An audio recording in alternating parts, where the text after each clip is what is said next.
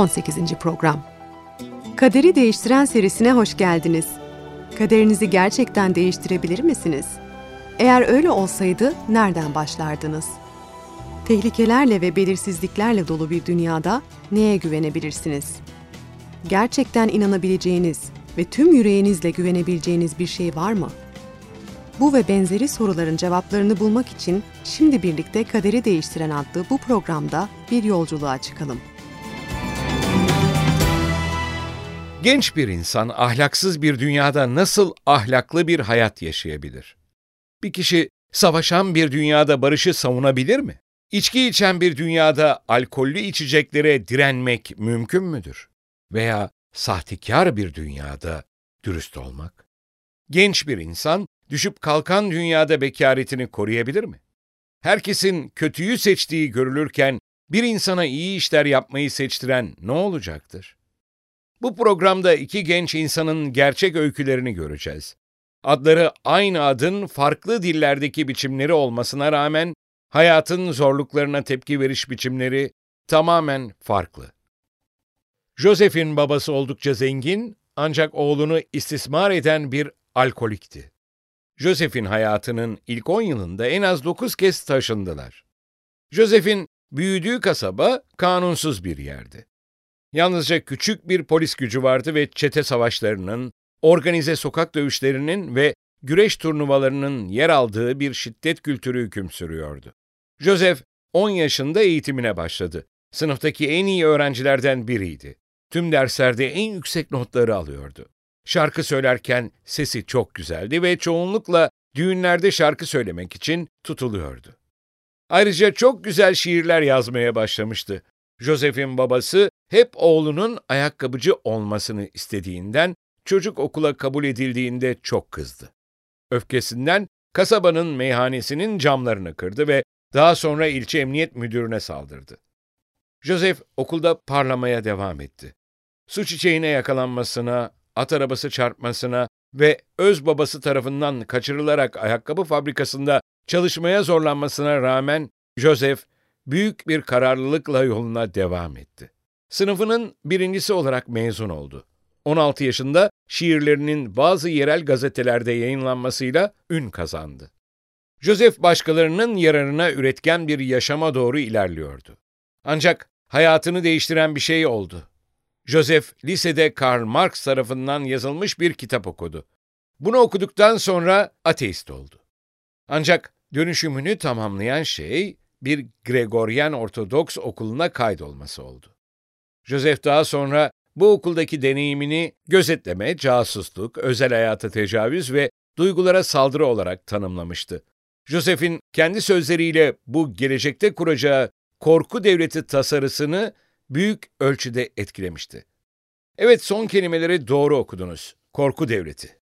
Gördüğünüz gibi bahsettiğimiz Joseph, Joseph Stalin'den başkası değil. İstismara uğradığı yıllar, tanık olduğu şiddet ve içinde yaşadığı paranoya atmosferi karakterini değiştirdi. İçinde bulunduğu koşulların üstesinden gelemedi ve öfkesini başkaları üzerinde serbest bırakmak için şiddete başvurdu. Bombalamalar, suikastlar, kundakçılık, tren kaçırma, büyük çaplı cinayetler ve fabrikalarla köylerin yakılması standart haline geldi. Sonunda milyonlarca kişinin fiziksel olarak ölümünden, milyonlarcasının ise ahlaki açıdan ölümünden sorumlu bir diktatöre dönüştü. Öldürülmelerinden doğrudan sorumlu olduğu insanların sayısıyla ilgili tahminler 20 milyon ila 40 milyon arasında değişiyor. Joseph Stalin çocukluğunda pek çok zorluk yaşamış, yetenekli bir çocuktu. Bu zorluklar cinayetlerine mazeret olabilir mi? Hayır. Çünkü hepimiz gibi Joseph Stalin'in de bir seçme şansı vardı. Hayatımı ne yöne doğru süreceğim? Acıyı kazanca çevirebilecek miyim? Sıkıntılarım beni cilalayarak erdemle parlatacak mı? Yoksa yıkıma mı uğratacak? Şimdi dikkatimizi kutsal yazılardaki en olağanüstü öykülerden birine verelim. Stalin gibi acı olaylarla yüz yüze gelen bir çocuk. Ancak onun gibi diktatör olmak yerine bir kahramana ve kurtarıcıya dönüşüyor. Onu dibe çeken koşulların üstesinden gelmeyi seçiyor. İşte Yakup'un, İsrail'in oğlu, İshak'ın torunu ve İbrahim'in büyük torunu olan Yusuf'un öyküsü. Çekişmelerle dolu bir evde büyüyen 12 çocuktan 11.siydi. Babası Yakup'un dört karısı vardı ve bu çok eşlilik ardında acıdan oluşan bir iz bıraktı. Yakup'un karılarının kıskançlığı aile ilişkilerini acılaştırmış ve kardeşler kavga ederek sabırsız ve irade gücünden yoksun olarak büyümüşlerdi. Yakup'un hayatının kıskançlık yüküyle karardığını söylemeye gerek bile yok. Ve bu 11 oğul da erkekliğe adım atarken karakterleri ciddi kusurlarla şekillendi. Ancak Yusuf'un karakteri abilerinden farklıydı. O, Rahel'in, Yakup'un en başta evlenmek istediği karısının ilk oğluydu ve nadir görülen bir zihin ve kalp güzelliğine sahipti. Saf, aktif ve neşeli olan çocuk aynı zamanda ahlaki bir içtenliğin belirtilerine de sahipti. Babasının talimatlarına kulak veriyordu, çalışkandı, dürüsttü ve Allah'a sevgiyle itaat ediyordu.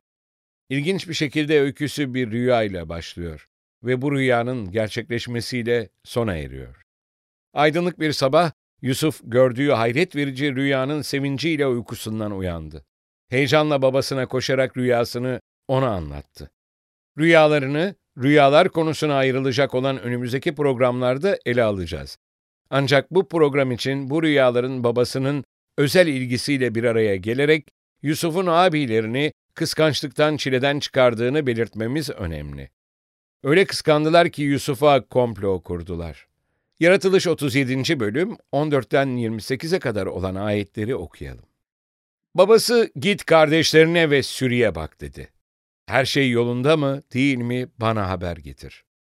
Böylece onu Hevron vadisinden gönderdi. Yusuf Şekem'e vardı. Kırda dolaşırken bir adam onu görüp ne arıyorsun diye sordu. Yusuf kardeşlerimi arıyorum diye yanıtladı. Buralarda sürü gidiyorlar. Nerede olduklarını biliyor musun? Adam buradan ayrıldılar dedi. Dotan'a gidelim dediklerini duydum. Böylece Yusuf kardeşlerinin peşinden gitti ve Dotan'da onları buldu. Kardeşleri onu uzaktan gördüler. Yusuf yanlarına varmadan onu öldürmek için düzen kurdular. Birbirlerine işte düş hastası geliyor dediler. Hadi onu öldürüp kuyulardan birine atalım. Yabanıl bir hayvan yedi deriz. Bakalım o zaman düşleri ne olacak? Ruben bunu duyunca Yusuf'u kurtarmaya çalıştı. Canına kıymayın dedi. Kan dökmeyin. Onu şu ıssız yerdeki kuyuya atın ama kendisine dokunmayın. Amacı Yusuf'u kurtarıp babasına geri götürmekti. Yusuf yanlarına varınca kardeşleri sırtındaki renkli uzun giysiyi çekip çıkardılar ve onu susuz, boş bir kuyuya attılar.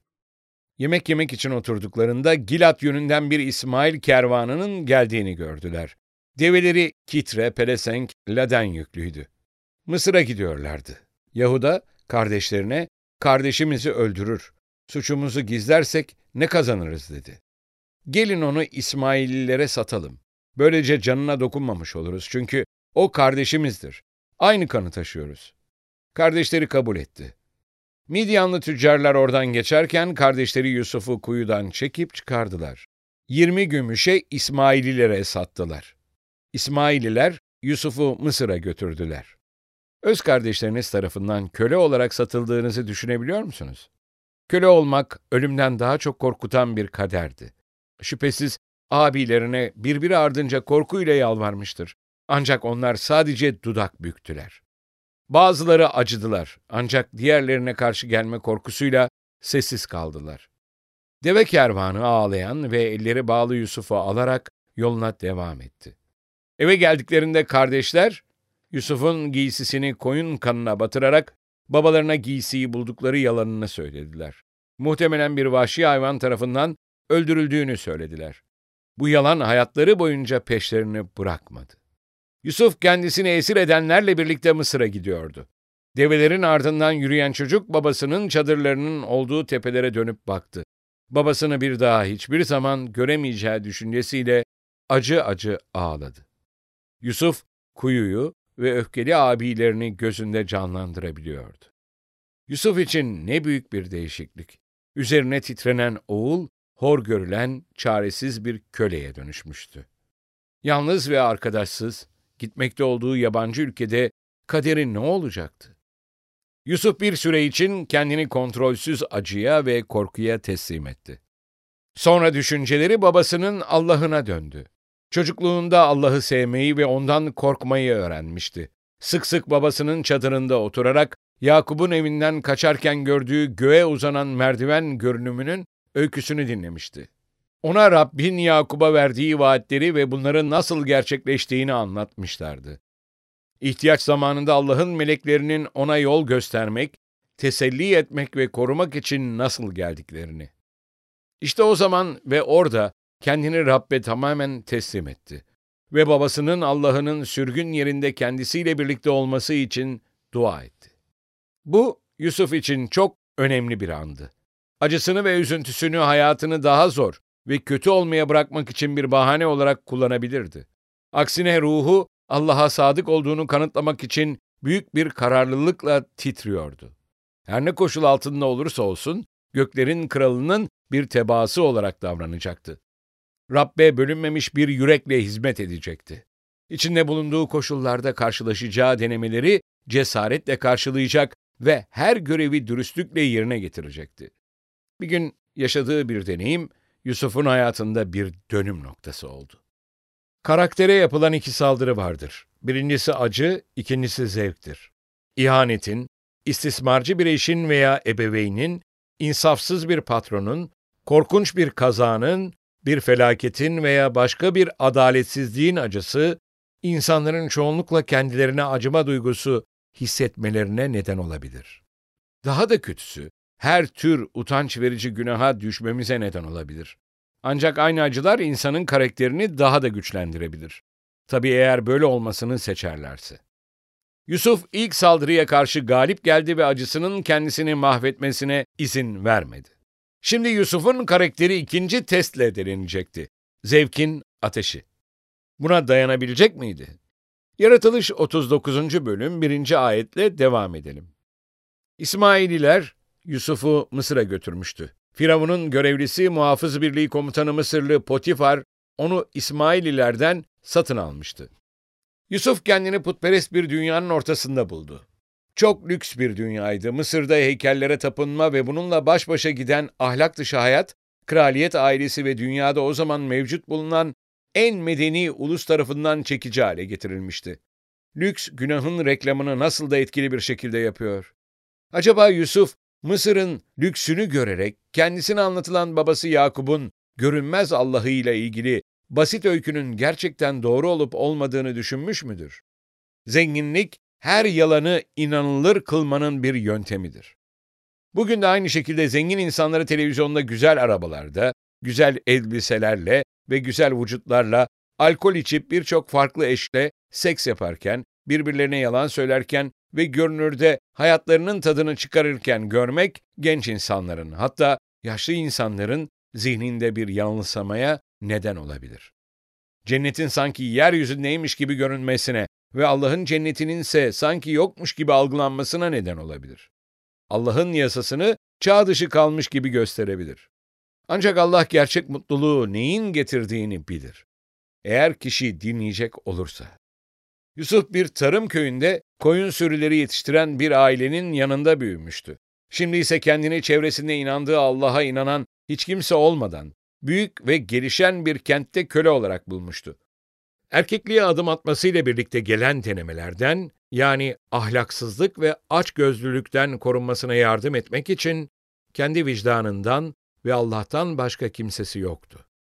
Potifar için çalışırken düşüncelerinin kendisini karanlığa doğru götürecek konulara takılmasına izin vermedi.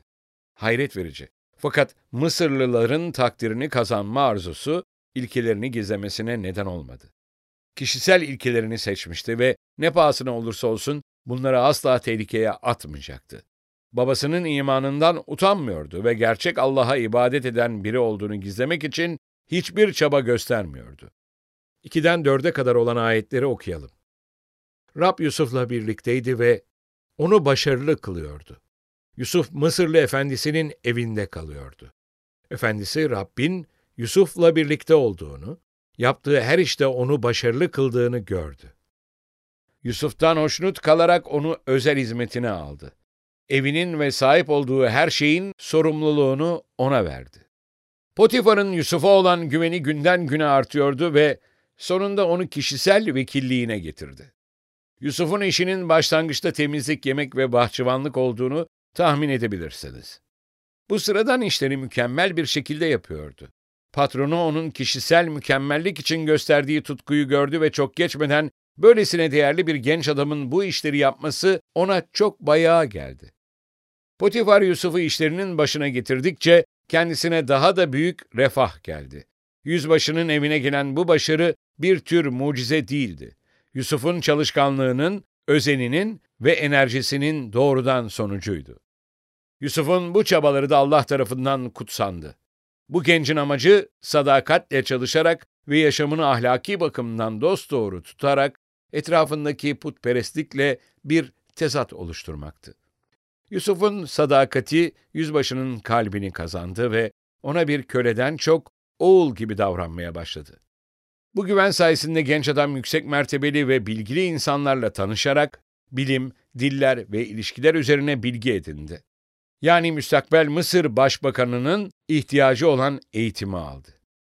Kutsal yazılar 5. ve 6. ayetlerde bize Yusuf'un kazandığı güvenin etkili bir tanımını veriyor.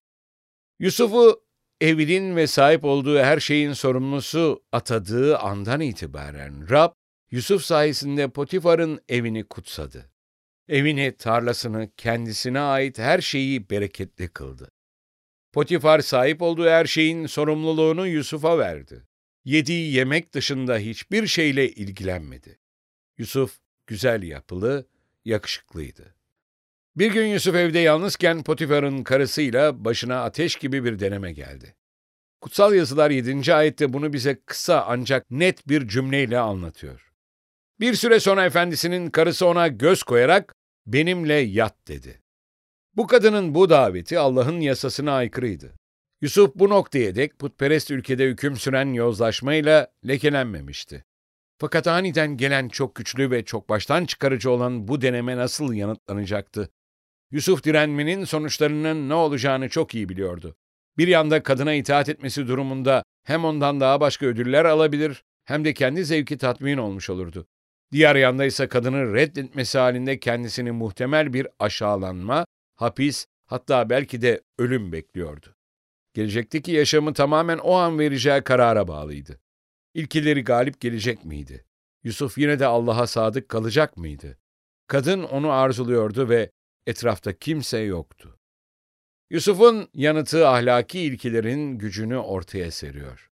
Yeryüzündeki efendisinin güvenine ihanet etmeyecekti ve sonuçları ne olursa olsun göklerdeki efendisine de sadık kalacaktı.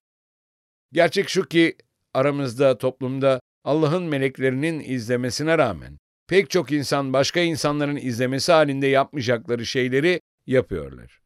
Fakat Yusuf'un ilk düşüncesi Allah'tı. Nasıl böyle bir kötülük yapar? Tanrı'ya karşı günah işlerim dedi. Kutsal kitapta bundan sonra odadan kaçtığı yazılı. Gerçekten de bu hepimiz için en iyi savunma yöntemi. Yani ayartılma mahallinden uzaklaşma. Bir günah işlemeye mi ayartılıyorsunuz? O şeyden, erkekten veya kadından uzaklaşın. Allah'ın güvenliğine koşun. Her birimiz nerede olursak olalım ve ne yaparsak yapalım, Allah'ın huzurunda olduğumuzu hiçbir zaman unutmayalım. Ayartılanlar için tek emin yer Allah'ın yanıdır. Allah bizim af dilememizdense temiz kalmamızı tercih eder. Zira günah kendimize ve başkalarına aynı şekilde davranma becerimizi kalıcı olarak değiştirir. Yusuf dürüstlüğünden dolayı sıkıntı çekti. Zira onu ayartan kişi Potifar'ın güzel karısı tecavüzle suçlayarak ondan intikam aldı. Tabii ki suçsuzdu. Fakat yine de hapse atıldı. Potifar, karısının Yusuf'a yöneltmiş olduğu suçlamaya inansaydı, genç İbrani idam edilirdi. Ancak Yusuf'un güçlü karakter modeli ve örnek davranışları suçsuzluğunun kanıtıydı. Zindancılar Yusuf'a başlangıçta çok sert davrandılar. Davut peygamber mezmurlarda Yusuf hakkında şöyle yazdı. Zincir vurup incittiler ayaklarını. Demir halka geçirdiler boynuna. Söyledikleri gerçekleşinceye dek Rabbin sözü onu sınadı.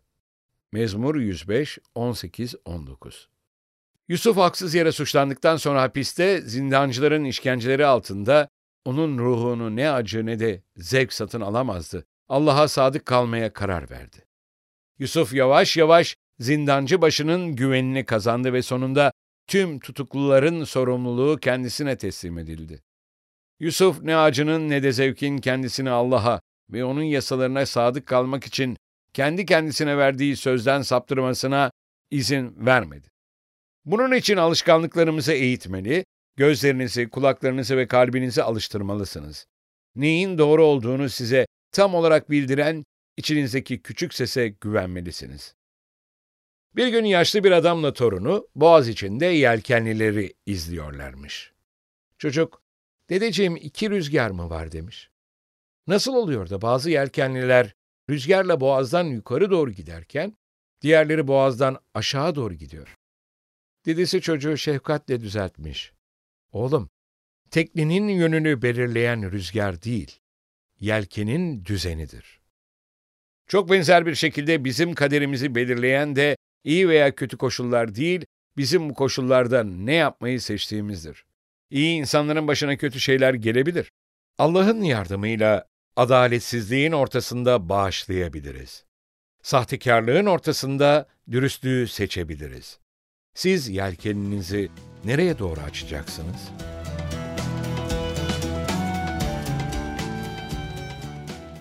Tartışma soruları 1. Sizce milyonlarca insanı öldürmek Joseph Stalin'in kaderi miydi yoksa farklı bir yol seçebilir miydi? 2. Yusuf köle olarak satılmıştı. Mısır'da ahlaklı bir hayat yaşamayı seçmeseydi, oradaki zamanını nasıl geçirebilirdi? 3.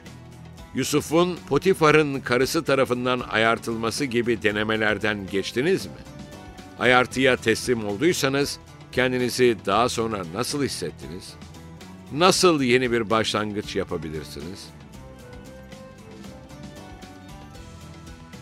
4. Acı da zevk de çok önemli anlardır. Hayatınızın akışını değiştirebilecek hangi durumlarla karşılaştınız?